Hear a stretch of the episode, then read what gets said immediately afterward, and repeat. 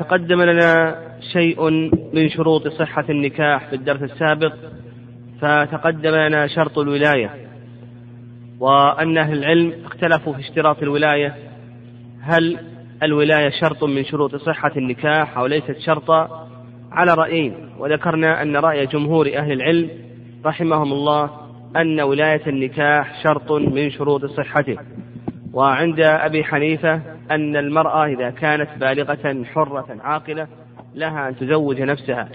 وذكرنا أن الأقرب في هذه المسألة ما ذهب إليه الجمهور لحديث عائشة أن النبي صلى الله عليه وسلم قال: أيما امرأة نكحت بغير إذن وليها فنكاحها باطل. وأيضا تقدم لنا الشرط الثاني، شرط الشهادة، وهل الشهادة شرط من شروط صحة النكاح إلى آخره. ذكرنا في ذلك ثلاثة آراء، وأن جمهور أهل العلم أن الشهادة شرط من شروط صحة النكاح، والرأي الثاني أنه ليس شرطا كسائر العقود تصح بلا شهادة، والرأي الثالث التفصيل، أنها ليست شرطا عند العقد لكن لا بد منها عند الدخول. وأيضا تكلمنا عن مراتب الولاية، مراتب الولاية في باب النكاح، من الأولى بتزويج المرأة، فذكرنا أنهم يرتبون، يبدأ بالأصول الأب ثم الجد وإن علا، ثم بعد ذلك الفروع الابن ثم ابن الابن وإن نزل، ثم بعد ذلك الحواشي الإخوة وبنوهم والأعمام وبنوهم، ثم بعد ذلك العصبة بالسبب، المعتق فروعه ثم أصوله، المعتق أولا كان موجودا ثم بعد ذلك فروعه ثم بعد ذلك أصوله ثم بعد ذلك حواشيه. وقد تكلمنا أيضا عن مسقطات الولاية، وذكرنا شيئا من هذه المسقطات، فذكر المؤلف رحمه الله قال: إلا أن يكون صبيا. المسقط الأول أن يكون الأقرب غير أهل للولاية، لكونه صغيرا أو لكونه فاقد العقل أو لكونه ناقص العقل ونحو ذلك، فإذا كان ليس أهلا للولاية فإن الولاية تنتقل إلى من بعده. أيضا المسقط الثاني من مسقطات الولاية المخالفة في الدين، فإذا كان مخالفا لدين المرأة فإنه لا ولاية له عليها، وتقدم الكلام على هذه المسألة. المسقط الثالث العضل، الولي إذا عضل المرأة، وبينا متى يكون عاضلا، وذلك إذا منع كفءا رضيته، إذا منع الولي كفءا رضيته المرأة فإنه في هذه الحالة يكون عاضلا لها، تسقط ولايته وتنتقل إلى من بعده. المسقط الرابع قال: أو غاب غيبة بعيدة، يعني هذا هو المسقط الرابع، إذا غاب الولي الأقرب غيبة بعيدة فإن الولي الأبعد يزوج.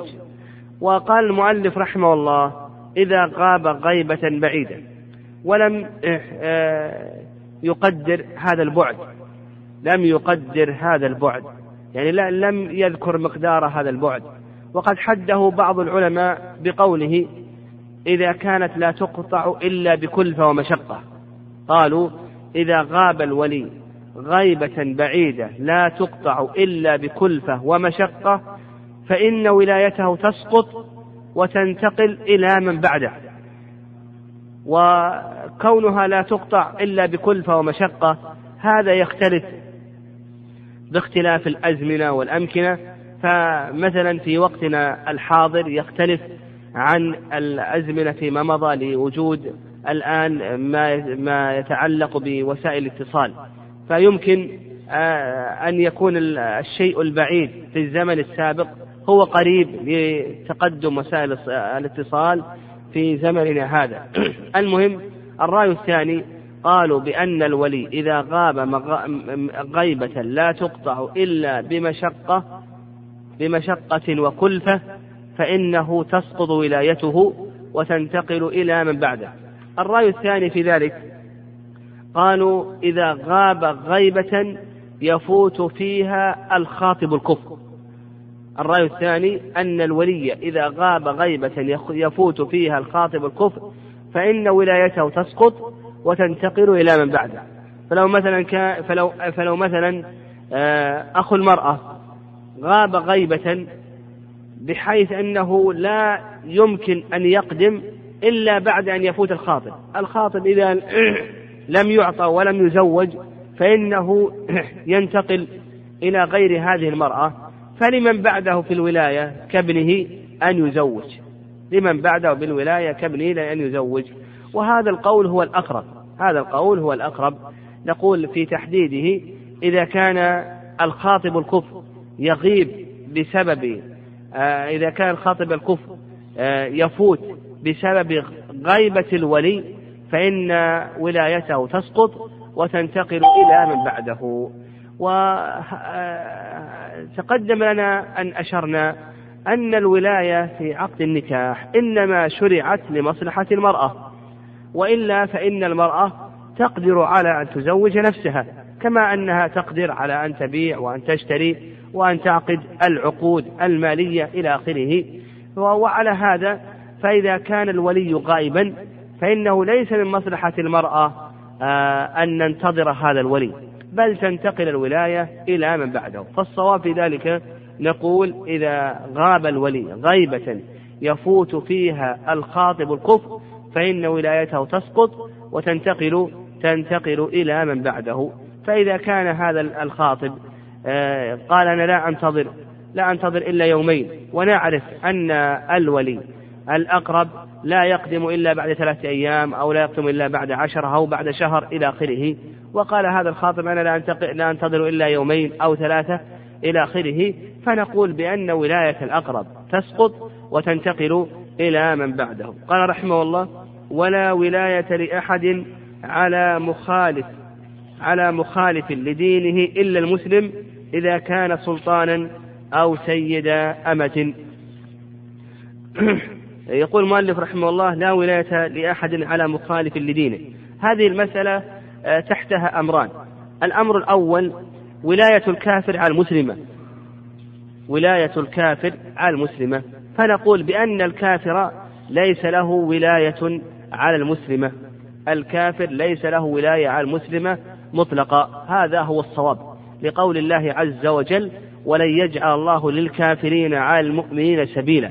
وأيضا قول النبي صلى الله عليه وسلم: الإسلام يعلو ولا يعلى عليه.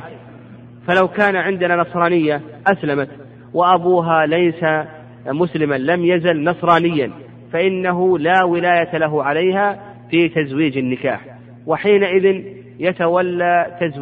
يتولى تزويجها المسلمون. إن كان هناك أحد من أوليائها مسلم فإنه يتولى تزويجها، فإن لم يكن أحد من أوليائها مسلم فإنه يتولى تزويجها سلطان المسلمين أو رئيس المسلمين أو المسؤول عنهم في تلك الديار. هذه الحالة الأولى والأمر الأول. إذا كانت المرأة مسلمة والولي كافرا فإنه على الصواب لا يكون الولي الكافر، أو نقول بأنه لا يكون الكافر وليا على المرأة المسلمة. الصورة الثانية إذا كان العكس، إذا كان الولي مسلما والزوجة كافرة، فهل يتولى المسلم تزويجها أو لا؟ عكس المسألة السابقة، إذا كان الأب مسلما أو الأخ مسلما أو العم مسلما وموليته نصرانية تريد أن تتزوج، فهل له أن يتولى عقد النكاح لها أو ليس له أن يتولى عقد النكاح لها؟ ظاهر كلام المؤلف رحمه الله أنه لا يتولى عقد النكاح لها، ولهذا قال: ولا ولاية لأحد على مخالف لدينه، على مخالف لدينه، ولم يستثن بذلك إلا مسألتين. والصواب في هذا أن المسلم يتولى على الكافرة، المسلم يتولى على الكافرة لما تقدم من قول الله عز وجل: ولن يجعل الله للكافرين على المؤمنين سبيلا. وقد جعل الله عز وجل للمؤمنين على الكافرين سبيلا. وأيضا قول النبي عليه الصلاة والسلام: الإسلام يعلو ولا يعلى عليه. فإذا كان الإسلام يعلو فإن المسلم يتولى تزويج الكافرة. فالصواب في هذه المسألة أن المسلم إذا كان وليا وكانت موليته كافرة فإن المسلم يتولى تزويجها ولأنه مؤتمن عليها. استثنى المؤلف رحمه الله قال إلا المسلم إذا كان سلطانا، يعني إذا كان سلطانا وعنده إذا كان إلا المسلم إذا كان سلطانا أو سيد أمة، يعني يقول المسلم إذا كان سلطانا فإنه يزوج الكافرة. والصواب في ذلك كما سبق لنا أن المسلم يزوج الكافرة سواء كان سلطانا أو غير سلطان. قال أو سيد أمة، سيد الأمة أيضا يقوم بتزويجها حتى ولو كان كافرا، إذا حتى ولو كان كافرا فإنه يقوم بتزويجها. والصواب في ذلك أن سيد الأمة لا يقوم بتزويجها، إذا كان كافرا فإنه لا يملك تزويجها، لما تقدم أن الكافر لا يكون وليا على مسلمة. إذا كان سيد الأمة مسلما والأمة كافرة فإنه يتولى تزويجها. فأصبح الخلاصة في ذلك ولاية المسلم على الكافرة صحيحة، وولاية الكافر على المسلمة هذه غير صحيحة. قال رحمه الله: فصل: وللأب تزويج أولاده الصغار ذكورهم وإناثهم وبناته الأبكار بغير إذنهم. هذا هو الشرط الثالث من شروط صحة النكاح، وهو رضا الزوجين. الشرط الثالث من شروط صحة النكاح رضا الزوجين. تقدم الشرط الأول وهو الولاية، والشرط الثاني وهو الشهادة، والشرط الثالث الآن شرع فيه المؤلف رحمه الله وهو الرضا، رضا الزوجين. فهل الرضا معتبر في عقد النكاح أو ليس معتبرا في عقد النكاح؟ أفاد المؤلف رحمه الله أن رضا الزوجين ليس معتبرا دائما في عقد النكاح، يعني يشترط الرضا لكنه ليس معتبرا دائما. فهناك من الأزواج من لا يعتبر رضاهم كما سيأتي بيانه إن شاء الله. فنقول الشرط الثالث من شروط صحة النكاح رضا الزوجين. ودليل ذلك حديث أبي هريرة رضي الله تعالى عنه أن النبي صلى الله عليه وسلم قال: لا تنكح الأيم حتى تستأمر ولا البكر حتى تستأذن. قالوا: يا رسول الله، وكيف إذنها؟ قال: أن تسكت. خرجه البخاري ومسلم. قول النبي عليه الصلاة والسلام: لا تنكح الأيم حتى تستأمر، الأيم التي لا زوج لها، ويراد بها بهذا الحديث السيد: لا تنكح الأيم حتى تستأمر ولا البكر حتى تستأذن. قالوا: يا رسول الله، وكيف إذنها؟ قال: أن تسكت. وأخرجاه في الصحيحين. ويدل ذلك أيضا، الأدلة في ذلك كثيرة، من ذلك حديث ابن عباس رضي الله تعالى عنه أن جارية أتت النبي صلى الله عليه وسلم فذكرت له أن أباها زوجها من ابن أخيه ليرفع بها خسيسته، فرد النبي عليه الصلاة والسلام النكاح إليها، يعني جعل الأمر موكولا إليها. وأيضا ثبت في صحيح البخاري أن النبي عليه الصلاة والسلام خير الخنسة لما زوجها أبوها بغير رضاها. المهم الشرط الثالث من شروط صحة النكاح رضا الزوجين في الجملة، لكن ذكر المؤلف رحمه الله أن هناك من الأزواج من لا يعتبر رضاهم. فنقول الذين لا يعتبر رضاهم كما أشار إليهم المؤلف رحمه الله ينقسمون إلى أقسام. قال: وللأب تزويج أولاده الصغار ذكورهم وإناثهم وبناته الأبكار بغير إذنهم. فعندنا ذكر المؤلف رحمه الله أقسام من الأزواج لا يعتبر إذنهم ولا رضاهم. القسم الأول: الذكر الصغير، الابن الصغير، هل لأبيه أن يزوجه أو ليس له أن يزوجه؟ يعني هل للأب أن يعقد على ابنه الصغير، أن يعقد له على امرأة أو ليس له أن يعقد له على امرأة؟ هل له أن يزوجه أو ليس له أن يزوجه؟ هنا لا يستأذن. الصغير هذا الذي لم يبلغ هذا لا يستأذن لأنه لا يعرف مصالح النكاح، لا إذن له معتبر أصلا، حتى ولو استأذنه أبوه، مثلا له 5 سنوات أو 6 سنوات، حتى ولو استأذنه أبوه فإن إذنه غير معتبر، هذا الإذن لا فائدة منه. لكن هل له أن يعقد له النكاح أو ليس له أن يعقد له النكاح؟ فالمشهور من المذهب أن له أن يعقد له النكاح، لورود ذلك عن ابن عمر رضي الله تعالى عنهما، فإن ابن عمر زوج ابنه وهو صغير، فاختصموا إلى زيد بن ثابت رضي الله تعالى عنه فأجاز زيد ذلك. زوج ابن عمر رضي الله تعالى عنهما ابنه وهو صغير، فاختصموا إلى زيد بن ثابت فأجاز زيد رضي الله تعالى عنه ذلك، وهذا أخرجه البيهقي في صحيحه. وذهب طائفة من أهل العلم أن الأب ليس له أن يزوج ابنه الصغير، لأن تزويج الأب لابنه الصغير يلزم الابن ببعض التكاليف المادية، ببعض النفقات والتكاليف المادية كنفقة الزوجة وما يتعلق بذلك من الكسوة والطعام والشراب وغير ذلك. والرأي الثالث في هذه المسألة أن الأب له أن يزوج ابنه الصغير إذا كان هناك مصلحة، إذا ترتب على ذلك مصلحة فإن له أن يزوجه، فإن لم يكن له مصلحة فإنه لا يملك أن يعقد له عقد النكاح، وهذا القول هو الأقرب. ومنشأه كما تقدم لنا أن الولاية في عقد النكاح تدور على المصلحة، فإذا كان هذا الابن يحتاج إلى من يقوم عليه من زوجة ترعى شؤونه لكون أمه مثلا غير موجودة، فإنه لا بأس لأبيه أن يعقد له عقد النكاح. فهذا هو القسم الأول. القسم الأول الصبي الصغير. القسم الأول الصبي الصغير ذكرنا أن إذنه غير معتبر، لكن هل لأبيه أن يعقد له عقد النكاح؟ الراجح في ذلك أنه يدور على المصلحة. طيب، القسم الثاني البنت الصغيرة. القسم الثاني البنت الصغيرة أيضا هذه إذنها غير معتبر، فهل لأبيها أن يعقد لها عقد النكاح أو ليس له أن يعقد لها عقد النكاح؟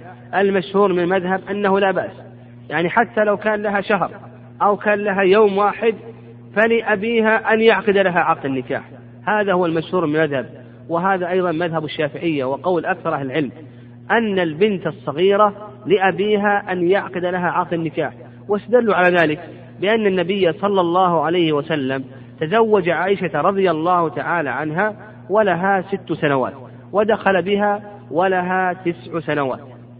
وذهب طائفة من السلف إلى أن الأب لا يملك أن يعقد على ابنته الصغيرة، لأنه يشترط رضاها، والصغيرة لا رضا لها معتبر، لا إذن لها معتبر، حتى لو قالت رضيت، قولها هذا لا عبرة له، لأنها لا تعرف، فإذنها هذا لا عبرة له.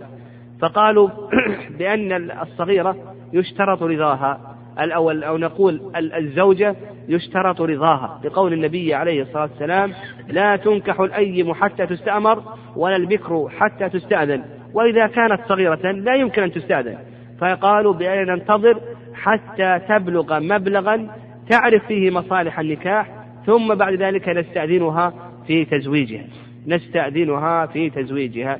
فعندنا العقد على البنت الصغيرة، هل هو جائز أو ليس جائزا؟ المشهور مذهب وهو قول أكثر أهل العلم أنه جائز، والرأي الثاني أنه ليس جائزا، لأن النبي صلى الله عليه وسلم قال: لا تنكح الأيم حتى تستأمر ولا البكر حتى تستأذن، وهذه المرأة أو البنت الصغيرة لا يمكن أن تستأذن، فلا يصح أن نعقد لها عقد النكاح حتى تبلغ مبلغا تعرف فيه مصالح النكاح، فإذا عرفت مصالح النكاح فإننا نستأذنها في تزويجها. والأقرب في ذلك أن نجمع بين القولين، نقول يصح العقد على الصغيرة كما عقد النبي صلى الله عليه وسلم على عائشة رضي الله تعالى عنها، لكن نثبت لها الخيار، نثبت لهذه الصغيرة الخيار، إذا بلغت مبلغا تعرف فيه مصالح النكاح نثبت لها الخيار، فيكون تصرف الولي هنا من باب التصرف الفضولي، فإن جازت النكاح نفذ، وإن لم تجز النكاح فإنه لا ينفذ. فنقول يصح ولا يدخل عليها الزوج حتى تبلغ مبلغا يصح أن تختار وأن تستأذن وأن أن أن أن ينظر في رأيها.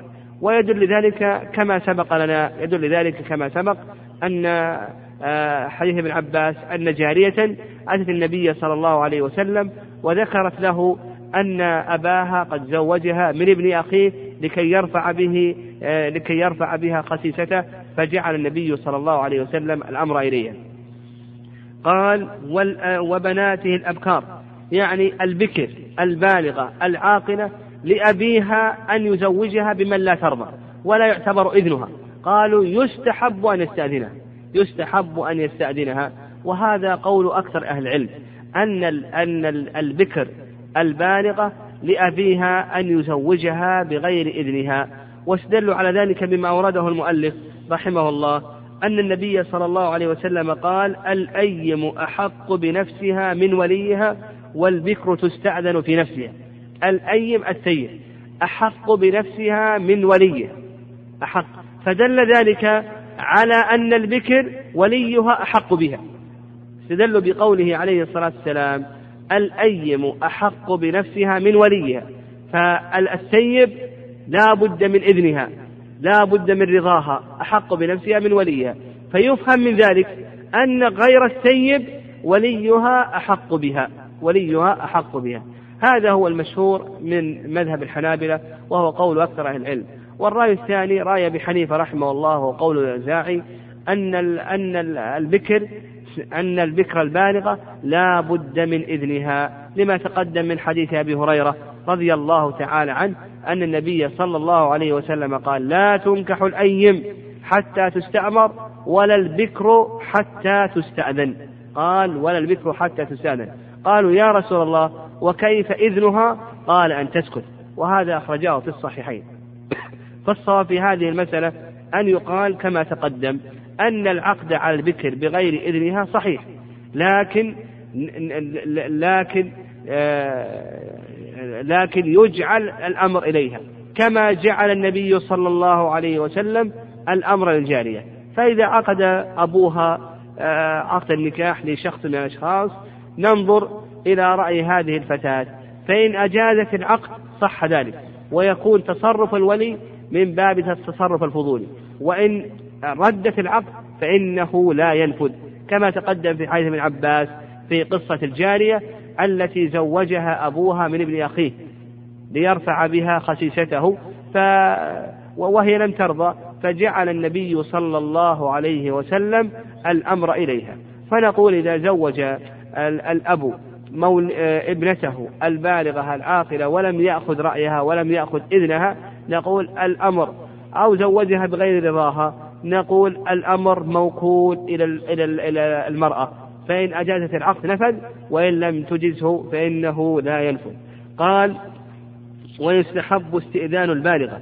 يعني هذا مبني على أن رضا البالغة ليس شرطا، لا لا ليس واجبا، لكن إذا قلنا بأنه واجب وأنه لا بد منه كما هو مذهب أبي حنيفة رحمه الله، نقول يجب استئذان البالغة ولا بد من رضاها، قال: وليس له تزويج البالغ من بنيه وبناته الثيب إلا بإذنهم. تقدم أن الأب على المذهب له أن يعقد لابنه الصغير، وتقدم كلام أهل العلم في هذه المسألة، لكن بالنسبة لابنه الكبير البالغ، هذا البالغ العاقل، هذا ليس له أن يعقد له إلا بإذنه، ولو عقد له على امرأة بلا إذنه فإنه ينظر إلى رأي الزوج، فإن أجاز النكاح نفذ، وإن رده فإنه لا ينفذ. كذلك أيضا السيب، ليس للأب أن يزوج ابنته السيب التي وطئت في نكاح صحيح أو بزنا معرضة، ليس له أن يزوج هذه السيب إلا بإذنها. ودليل ذلك كما تقدم قول النبي عليه الصلاة والسلام: الأيم أحق بنفسها من وليها. فالسيب بخلاف البكر، وتقدم كلامهم في البكر. قال: وليس لسائر الأولياء تزويج صغير ولا صغيرة ولا تزويج كبيرة إلا بإذنها. تزويج الابن الصغير هذا من خصوصيات الأب، لكن لو أن الأب متوفى فأراد الجد أن يزوج ابن ابنه الصغير الذي له 2 أو 3 سنوات إلى آخره، لا يملك ذلك. يعني ملك تزويج الابن الصغير كما تقدم هذا من خصائص الأب فقط، وتقدم الكلام في هذه المسألة. حتى الأب هناك من أهل العلم من يعارض في تزويجه. كذلك أيضا تزويج البنت الصغيرة هذا من خصائص الأب. أما غيره لو كان الأب متوفى والجد أراد أن يزوج بنت ابنه الصغيرة فإنه لا يملك ذلك، أو الأخ أراد أن يزوج أخته الصغيرة فإنه لا يملك ذلك حتى تبلغ مبلغا تعرف فيه مصالح النكاح وتستأمر وتشاور ويؤخذ إذنها، لقول النبي صلى الله عليه وسلم: اليتيمة تستأمر في نفسها. قال: وليس لسائر الأولياء تزويج صغير ولا صغيرة ولا تزويج كبيرة إلا بإذنها. أيضا البكر البالغة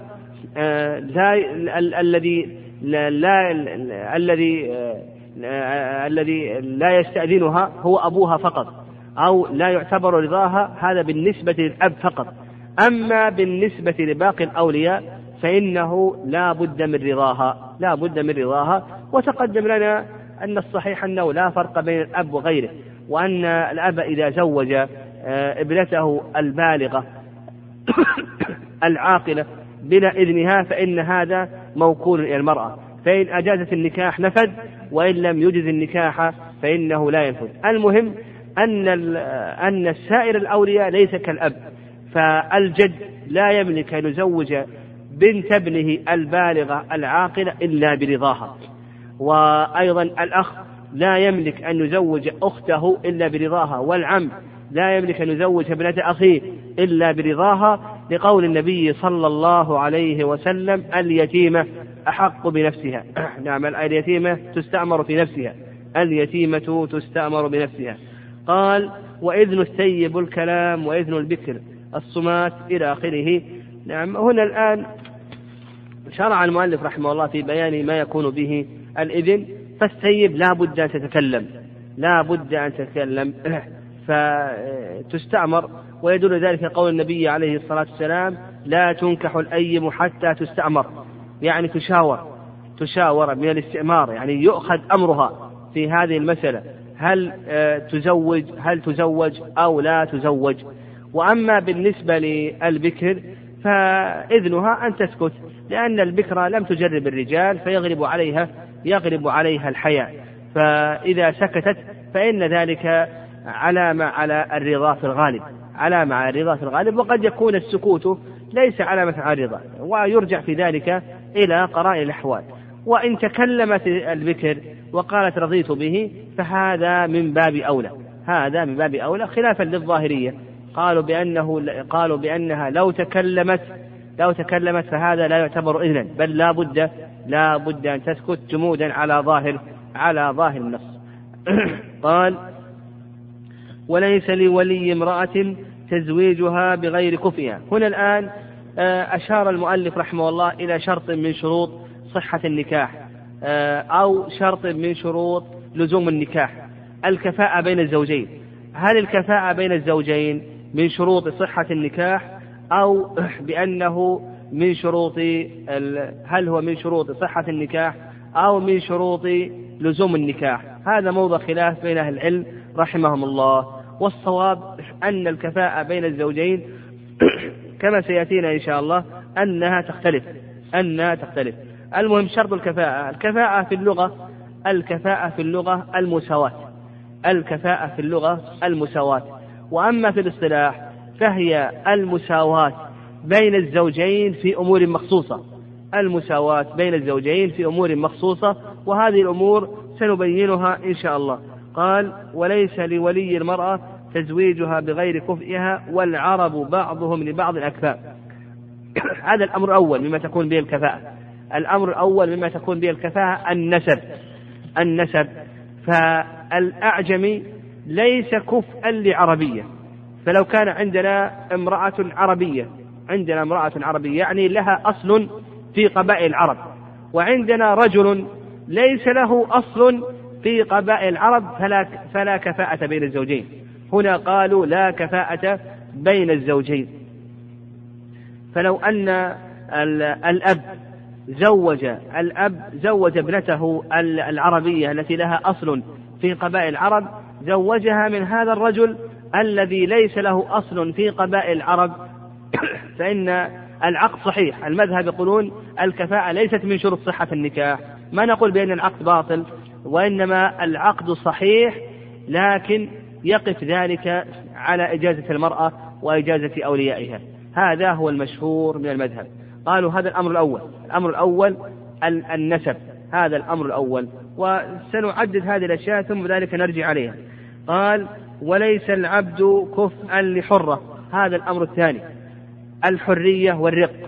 فلو أن الأب زوج ابنته الحرة رجلا رقيقا، يعني مملوكا يباع ويشترى، فإن المرأة إذا لم ترضى أو لمن لم يرضى من أولياء المرأة له أن يفسخ العقد له، والعقد صحيح لكنه ليس بلازم.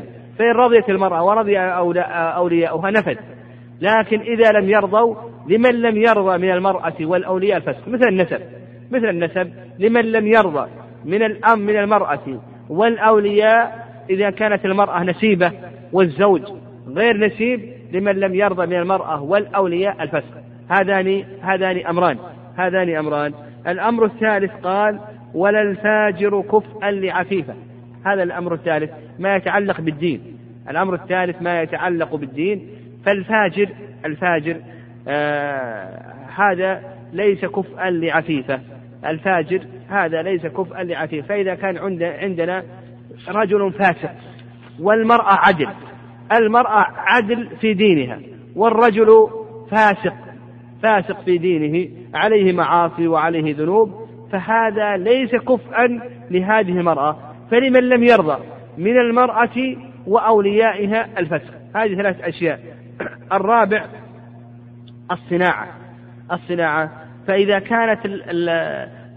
كان الزوج صناعته زرية، يعني مزرية به، مثل الكساح الذي يقوم بتنظيف بيوت الخلاء، أو الحجام أو الحلاق ونحو ذلك، فقالوا هنا صناعته زرية مزرية، فليس كفءا للمرأة، فإذا لم ترضى المرأة ولم يرضى أولياؤها، أو لم يرضى أحد من أوليائها، فلمن لم يرضى من المرأة والأولياء أن يفسخ. الأمر الخامس ما تكون به الكفاءة الميسرة. فإذا كان الزوج فقيرا معسرا والمرأة من بيت غنى، فلمن لم يرضى من المرأة والأولياء الفسخ. فإذا كان الزوج فقير والمرأة من ذوات الغنى أو من بيت غنى، فلمن لم يرضى من المرأة والأولياء الفسخ. فقالوا بأن هذه الأشياء شرط للزوم وليس شرطا للصحة، فالعقد صحيح. فأصبحت الكفاءة تكون في الصناعة، وتكون في الميسرة، وتكون في الحرية، وتكون في الدين، وكذلك أيضا تكون في النسب. هذه 5 أمور، وأغلب هذه الأمور موضع اتفاق بين جمهور أهل العلم رحمهم الله.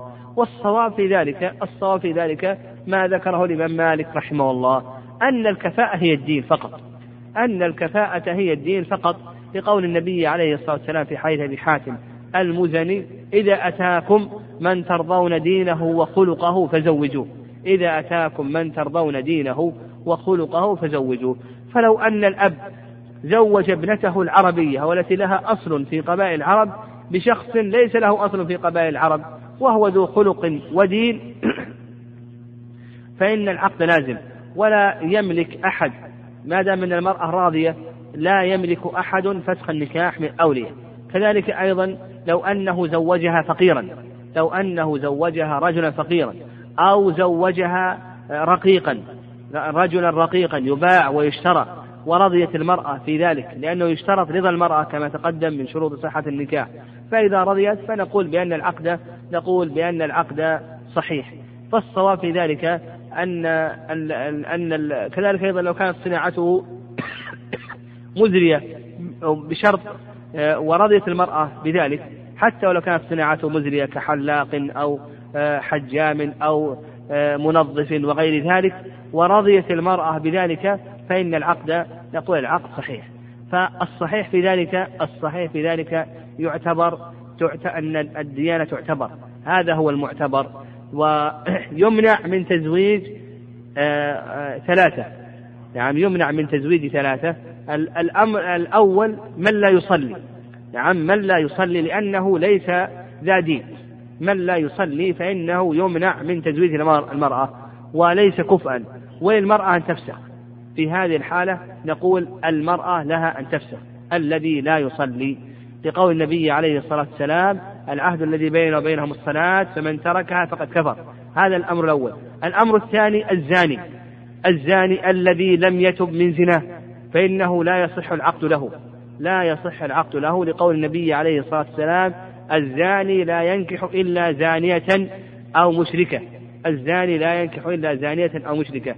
الثالث من تتضرر به المرأة، يعني من تتضرر به المرأة، كإنسان عنده فسق، يعني عنده شر وعنده فسق، يستعمل أمورا تضر المرأة يعود ضررها على المرأة كمخدرات ونحو ذلك، فإنه في هذه الحالة يمنع من ذلك. فالذي يمنع من تزويجهم هؤلاء الثلاثة: إنسان لا يصلي، أو إنسان فسقه يعود بالضرر على المرأة، أو إنسان يستعمل الفواحش ولم يتب منها، لقول الله عز وجل: الزانية والزاني فاجلدوا الزاني لا ينكح إلا زانية أو مشركة. ولنعلم أيضا أن هذه الأمور الخمسة التي ذكرها العلماء رحمهم الله إنما هي معتبرة في جانب الزوج، يعني لا بد أن يكون الزوج نسيبا كما أن الزوجة نسيبة، لا بد أن يكون الزوج حرا كما أن الزوجة حرة إلى آخره.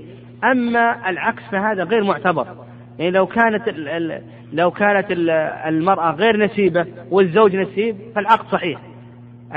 لو أن هذا العربي تزوج امرأة ليس لها أصل في قبائل العرب فالعقد صحيح ولا اعتراض عليه.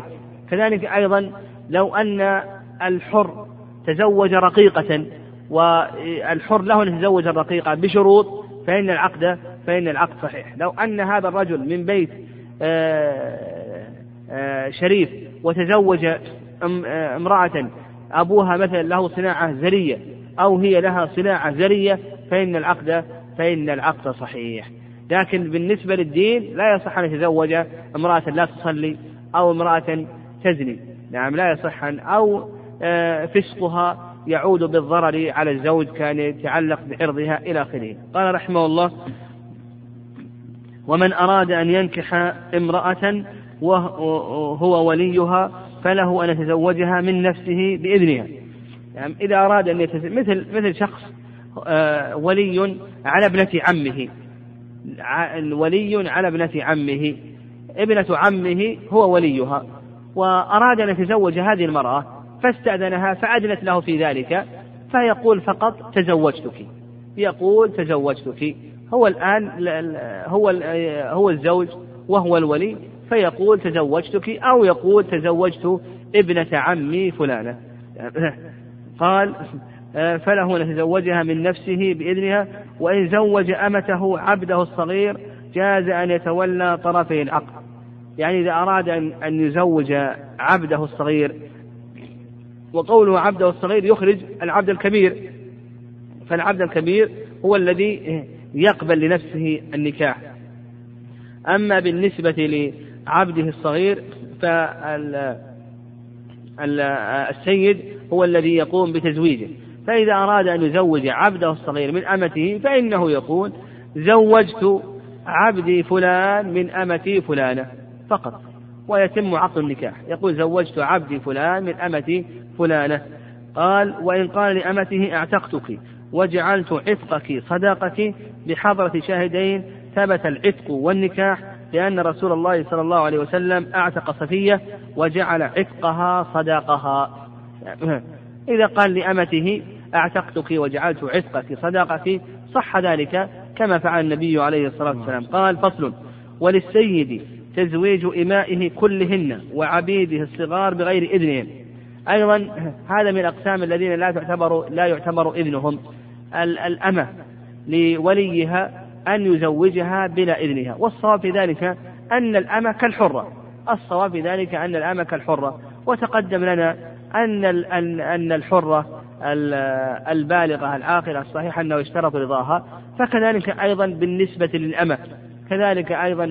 للأمة، إذا كان السيد عنده إماء فالصواب في ذلك أنه يعتبر رضاها وإذنها في الزوج، لعموم قول النبي صلى الله عليه وسلم: لا تنكح الأيم حتى تستأمر ولا البكر حتى تستأذن. فالصواب في ذلك أنه يعتبر إذنها. وكذلك أيضا عبده الصغير يقول له أن يزوجه، لأنه كما تقدم له أن يزوج ابنه الصغير، فكذلك أيضا عبده الصغير له أن يزوجه من باب أولى. وتقدم الخلاف في الابن الصغير، لكن بالنسبة للعبد الصغير له أن يزوجه سيده، لأنه وإن لحقه تكاليف مادية فإن هذه التكاليف المادية تكون في ذمة السيد. قال: وله تزويج أمة موليته بإذن سيدتها. له تزويج أمة موليته، لأن المرأة لا تكون والية على عقد النكاح. وصورة هذه المسألة لو أن زيدا من الناس له أمة فأعتقها، هذه الأمة لما أعتقت الآن أصبحت حرة، ملكت أمة،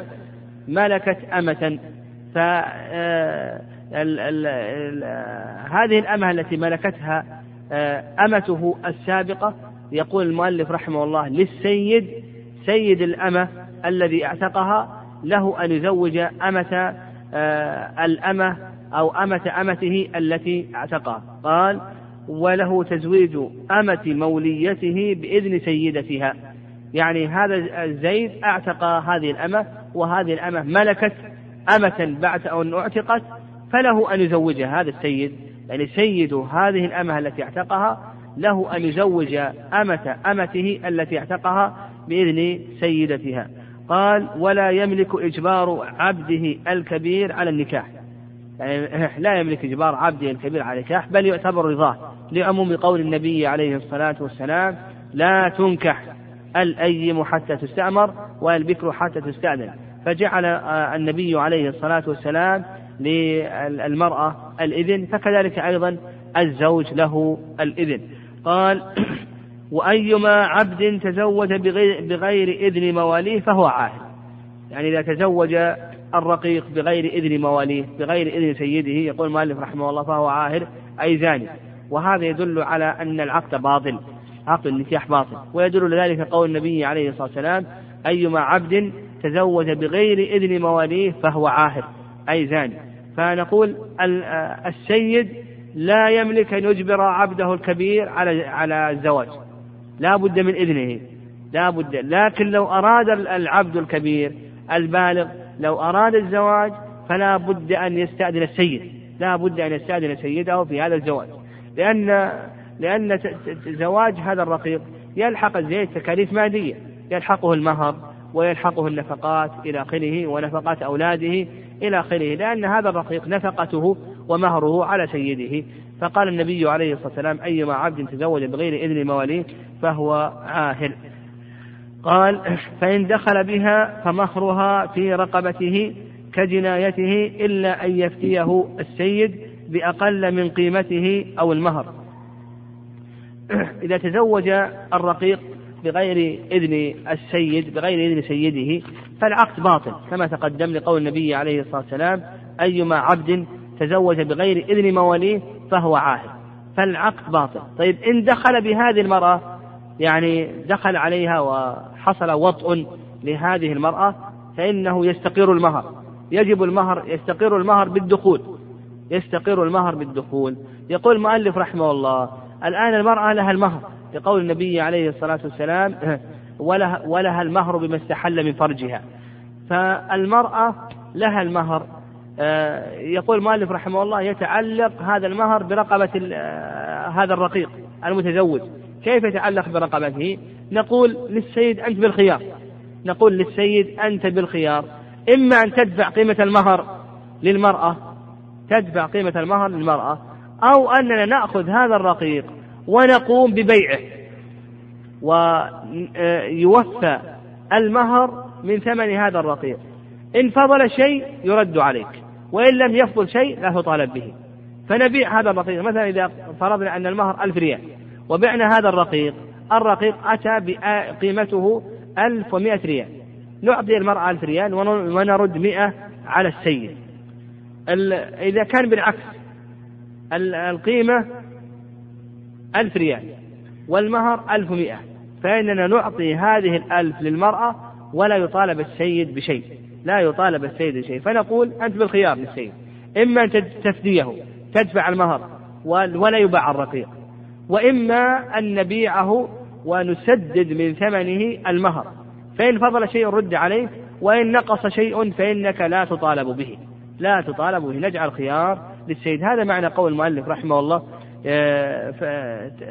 فمهرها في رقبته كجنايته إلا يفديه السيد بأقل من قيمته أو المهر. فنقول السيد أنت بالخيار، إما أن تفديه بالأقل، يعني ينظر الأقل من المهر أو القيمة، ينظر إذا كانت مثلا قيمته 1000 ومهرها 1100 تدفع 1000، أو أننا نقوم ببيعه كما تقدم، ونوفي المرأة المهر، فإن فضل شيء رد عليك، وإن لم يفضل شيء فإنك لا تطالب به. هذا معنى قوله فمهرها في رقبته فجنايته.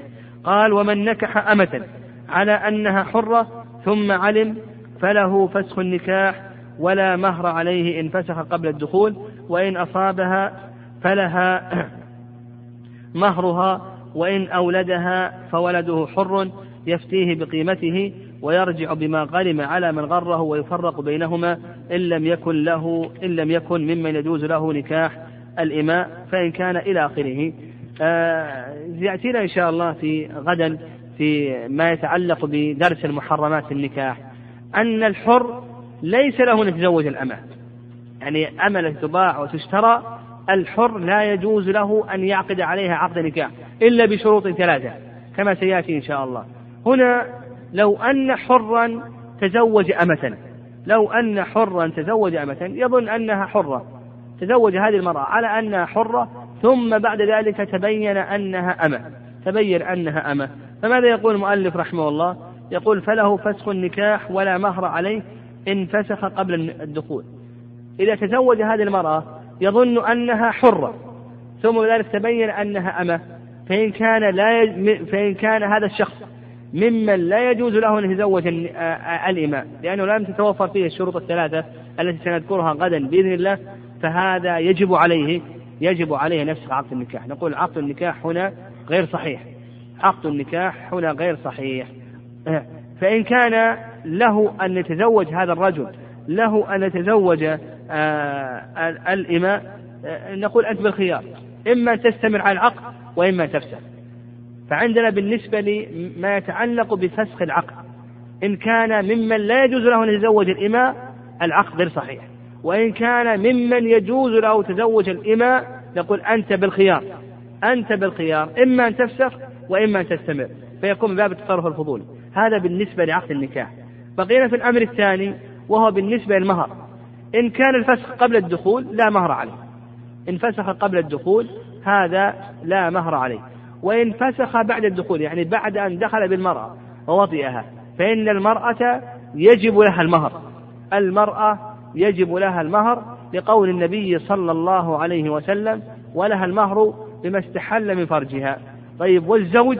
الزوج يرجع على من غره، نقول الزوج يرجع على من غره وغشه، فإن كان الولي غره يرجع ويغرمه المهر الذي أخذه من المرأة، فإن نعم، لأن الولي هو المباشر، هو الذي قد باشر عقد النكاح. إذا كان الزوج جاهلا بالوضع فإنه يرجع على المرأة. يرجع يعني يعطي المرأة المهر لما استحل من فرجها، ثم بعد ذلك يرجع الزوج على من غره من الولي أو المرأة. طيب بقي مسألة ثالثة ذكرها المؤلف رحمه الله، وهي ما إذا كان أتى بولد، يعني إذا أتى بولد ولد الأمة يكون رقيقا، يعني ولد الأمة يكون رقيقا لأن الولد يتبع أمه، ولهذا قال المؤلف رحمه الله فإن كان مما يجوز له ذلك فرضي، فما ولدت بعد الرضا فهو رقيق. بالنسبة للولد ولد هذا الشخص يكون حرا لأنه مغشوش وقد غر في ذلك، يقول بأن هذا الولد يكون حرا، لكن يقول المؤلف رحمه الله يفديه بقيمته ويرجع بما غرم على من غره. يقول هذا الولد الذي جاء بعد وطئ هذه المرأة وتبين أنها أمة نقول بأنه حر ولا نحكم بأنه رقيق لسيد الأمة، وعلى أبيه أن يفتيه، يعني يدفع قيمته لسيد الأمة ويرجع على من غره من الولي لهذه المرأة أو من المرأة. فبالنسبة إذا دخل بها بالنسبة للمهر يعطيه المرأة ويرجع على من غره إما الولي أو المرأة. أيضا الولد إن ولدت يفديه بقيمته، يكون حرا ويفديه بقيمته ويرجع على من غره من الولي أو المرأة. إن رضي بنكاح هذه المرأة وهو ممن له نكاح الإماء فما ولدت بعد ذلك فهو رقيق، كما سيأتينا إن شاء الله. نقف على باب المحرمات.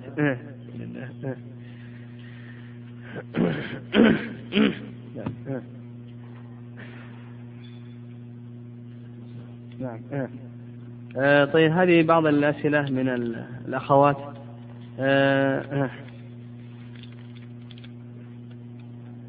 يقول الأخ السائل والأخت السائلة، يقول إذا خطب رجل صالح امرأة صالحة وشرط عليه أهل المرأة إن لم تخرج الموافقة من المحكمة خلال 3 شهور سوف يقبلون من يأتي بعدك لخطبة هذه المرأة إن كان صالحا، وذلك خوفا من أن تربط المرأة لهذا الرجل مدة طويلة. يقول بأن هذا شرط صحيح، يعني لو أنه قيل له لما خطب إن لم يتم الأمر في خلال يومين أو في خلال أسبوع أو في خلال شهر فإنه لا خطبة لك، فإن هذا شرط صحيح لأن المسلمين على شروطهم. يقول هناك من يرى أن حضور المحرم ليس ضروريا، فهل تصح؟ يعني بالنسبة للنظر، أيضا تسأل الأخت عن النظر للمخطوبة وليس هناك محرم، تقول المحرم يشترط في السفر، في الحضر يشترط عدم الخلوة، فلو أن الرجل نظر إلى المخطوبة وليس هناك خلوة، يعني يكون هناك أحد من أقاربها أو من قريباتها أو من قريباته هو وليس هناك محظور شرعي، فإنه لا بأس بذلك، يعني ليس بشرط أن يكون المحرم موجودا، ليس بشرط، لأن المحرم نشترطه في السفر، في الحضر نشترط عدم الخلوة، ولذلك حنا ذكرنا في شروط النظر الخلوة لم نشترط المحرم وإنما اشترطنا عدم الخلوة. قال أي امرأة خالعت زوجها فما عدتها؟ نقول الصواب في ذلك أن المقترعة التي طلقت على عوض، الخلع هو فراق المرأة على عوض، الصواب أن عدتها حيضة واحدة فقط، ويدل ذلك أن امرأة ثابت بن قيس رضي الله تعالى عنه اعتدت بحيضة واحدة، وكذلك أيضا الربيع رضي الله تعالى عنها لما اختلعت في زمن عثمان أمرها عثمان رضي الله تعالى عنه أن تعتد بحيضة واحدة، والثلاث الحيض هذه عدة لمن لزوجها أن يراجعها لكي يطول زمن الرجعة، يعني ما الفائدة أن نجعل عدة المرأة 3 حيض وهي زوجها لا يتمكن من مراجعتها، مثل المخترعة والمفسوخة هذه لا يمكن لزوجها أن يرجع عليها إلا بعقد، فإذا كان كذلك ما الفائدة من التطويل ونجعل ذلك 3 حيض؟ فالصواب في ذلك صواب أن المخترعة عدتها حيضة واحدة كما ثبت في قصة ثابت امرأة ثابت بن قيس، وأيضا ورد عن عثمان رضي الله تعالى عنه. تقول ما الحكمة من أن ذوي المحارم لا يتولوا عقد المرأة وتزويجها مع أنهم قد يكونون أحرص على المرأة من معتقها عصباته ومن السلطان؟ يعني ظهر السؤال من ذوي الأرحام، يعني ذوي الأرحام ليس لهم ولاية، ذوي الأرحام ليس لهم ولاية، فمثلا أخ لأم ليس له ولاية على المرأة، بل نقول العصبات، الأصول، الفروع، الحواشي، لم يوجد شيء من ذلك. ننتقل بعد العصبة بالنسب إلى العصبة بالسبب، لم يوجد شيء من ذلك، نرجع إلى السلطان، والسلطان يولي من يشاء. أما الخال والجد من قبل الأم وابن العمة وأيضا ابن الأخت وأيضا الأخ لأم إلى آخره، فسائر ذوي الأرحام هؤلاء ليس لهم دخل في ولاية النكاح. والعلة في ذلك أن الشارع لم يجعل لهم شيئا من ذلك، الشارع لم يجعل لهم شيئا من ذلك. قال: ما حكم دخول العريس في قاعة النساء إلى آخره؟ ما حكم إطالة الزواج لفترة طويلة مثل الساعة 4؟ ما رأيك في الطعام الزائد؟ يقول هذه كلها من المحظورات، هذه كلها من المحظورات والأخطاء والمنكرات التي توجد في عقود الزواج. وإذا نظرنا إلى الشريعة الإسلامية نجد أن الشريعة الإسلامية سهلة، وأنها خففت أمر النكاح. اليوم الناس يشددون على أنفسهم فيما يتعلق بالتكاليف وفيما يتعلق بالتجهيزات وغير ذلك، فيكون يجعلون كثيرا من العقبات أمام هذا العقد العظيم الذي ينبغي أن نكثر من هذا العقد. ولهذا قال النبي عليه الصلاة والسلام: أعظم النساء بركة أيسرهن مؤونة. وانظر إلى حيث سهل في الصحيحين في قصة الرجل الذي لم يجد شيئا، جاءت المرأة النبي عليه الصلاة والسلام فقالت: يا رسول الله، وهبت نفسي لك، فلم يرى النبي عليه الصلاة والسلام فيها حاجة، فقال رجل من أصحابه: زوجنيها يا رسول الله. فقال النبي عليه الصلاة والسلام: ما تصديقها؟ قال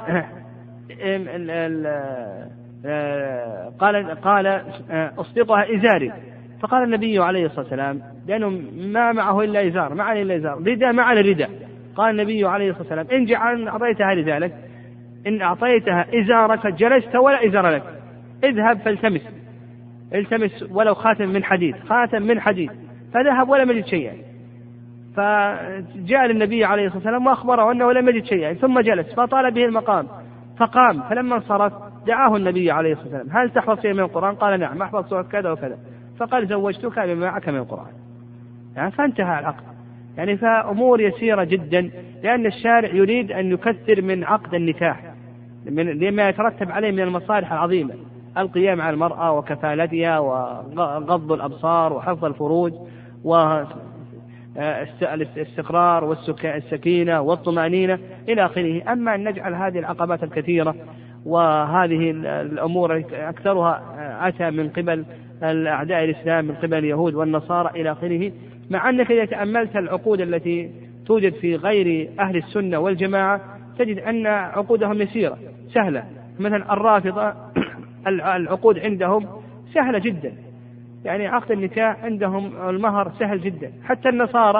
حتى النصارى المهر عندهم $35، يعني ما يقرب من 120 ريال. أما عندنا يكلف الزوج بمبالغ باهظة إلى آخره ويستدين إلى آخره. فعلينا أيها الأحبة أن نحارب مثل هذه الأمور. قال: ما حكم إذا اشترطت المرأة أن يكون مهرها مصحف؟ تقول هذا شرط صحيح، والعلماء رحمهم الله يقولون في ضابط الصداق: كل ما صح أن يكون مهرا أو ثمنا، كل ما صح أن يكون أجرة أو ثمنا من الأعيان والمنافع صح أن يكون مهرا. يعني حتى ولو $1 يصح أن يكون $8، ويصح أن يكون أجرة. من حتى المنفعة، يعني لو أنك أصدقتها منفعة أنك تعلمها كتاب الطهارة صح، أو تعلمها سورة من القرآن، أو تعلمها 10 صفحات من كتاب التوحيد إلى آخره صح. المنافع والأعيان، كل ما صح أن يكون ثمنا أو أجرة من المنافع والأعيان صح أن يكون مهرا. يقول: هل ورد في الشرع وجود المهر مؤخر للمرأة إلى آخره؟ يقول هذا لا يوجد في الشرع، والأحسن لا يكون هناك شيء اسمه مؤخر، وإنما يكون مهر يسير يقدمه الزوج. وأما اشتراط مهر مؤخر هذا الشرط صحيح لكنه ليس موجود في الشرع، ولهذا النبي عليه الصلاة والسلام قال زوجتك من معك من قران، ولم يقل زوجتكها بدينار أو بدرهم ويكون مؤخرا عليك.